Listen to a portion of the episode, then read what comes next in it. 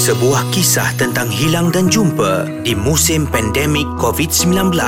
Cerita kita dibintangi oleh Shoaib, AG, Din, Haiza, Muaz, Terence, Helmi dan Aina.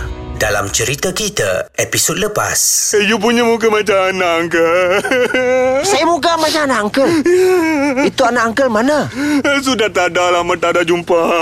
Cerita kita, episod 3. Nita, betul ke apa yang awak cakap tadi? Betul Dr. John Muka pasien tu sebiji macam muka doktor Tanta awak tersilap tengok kot. Saya tak silap Memang sebiji Saling tak tumpah Macam kembar lah doktor Nama aku John. Umur aku 27 tahun. Aku doktor dekat Hospital Anggrek. Dah 2 tahun aku jadi frontliner kat hospital ni. Hari ni tiba-tiba nurse Anita beritahu yang ada seorang pasien admit. Anita cakap pasien tu sepicik muka macam aku. Saling tak tumpah. Aku tak tahu kenapa. Jantung aku laju. Dada aku berdebar-debar. Last aku rasa macam ni bila mendiang daddy bagi tahu aku ni anak angkat. Masa tu aku rasa macam nak pingsan. Mati-mati aku ingat aku ni anak daddy, tapi bukan. Hmm, patutlah muka aku langsung tak sama macam daddy atau mendiang mami. Tanta, pasien tu ada kaitan dengan aku.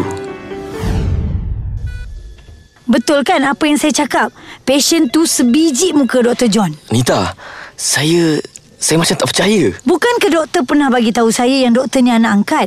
Mungkin lelaki tu ada kaitan dengan doktor. Tapi masalahnya sekarang ni, kita langsung tak tahu detail pasal pasien tu, Nita. Ada orang jumpa lelaki tu terbaring tepi jalan. Tak sedarkan diri. Berlumuran darah. Polis pun tak jumpa apa-apa dokumen pengenalan diri dia. Mungkin kes langgar lari rasanya. Hmm, saya rasa tak sedap hati.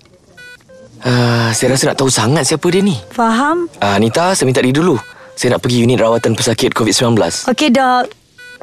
Alah, hai. Kesiannya aku tengok Dr. John tu. Dah lah sibuk merawat pesakit COVID. Berhari-hari tak balik rumah. Makan minum pun tak terjaga. Hmm, macam ni lah nasib kami kat hospital.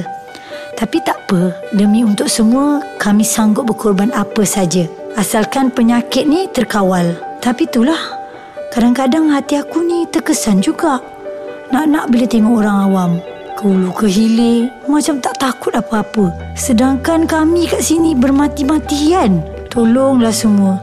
Jangan sia-siakan penat lelah golongan frontliners. COVID-19 Hei, tidak akan makin bertambah pula kes COVID hari ni, ya. Tak boleh jadi ni. Aku kena hati-hati.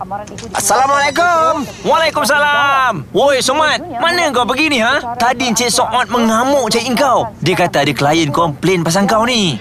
Kenapa Ijam marah sangat dengan Somat? Dengarkan episod seterusnya. Dengarkan dramatik cool istimewa cerita kita eksklusif di Cool FM.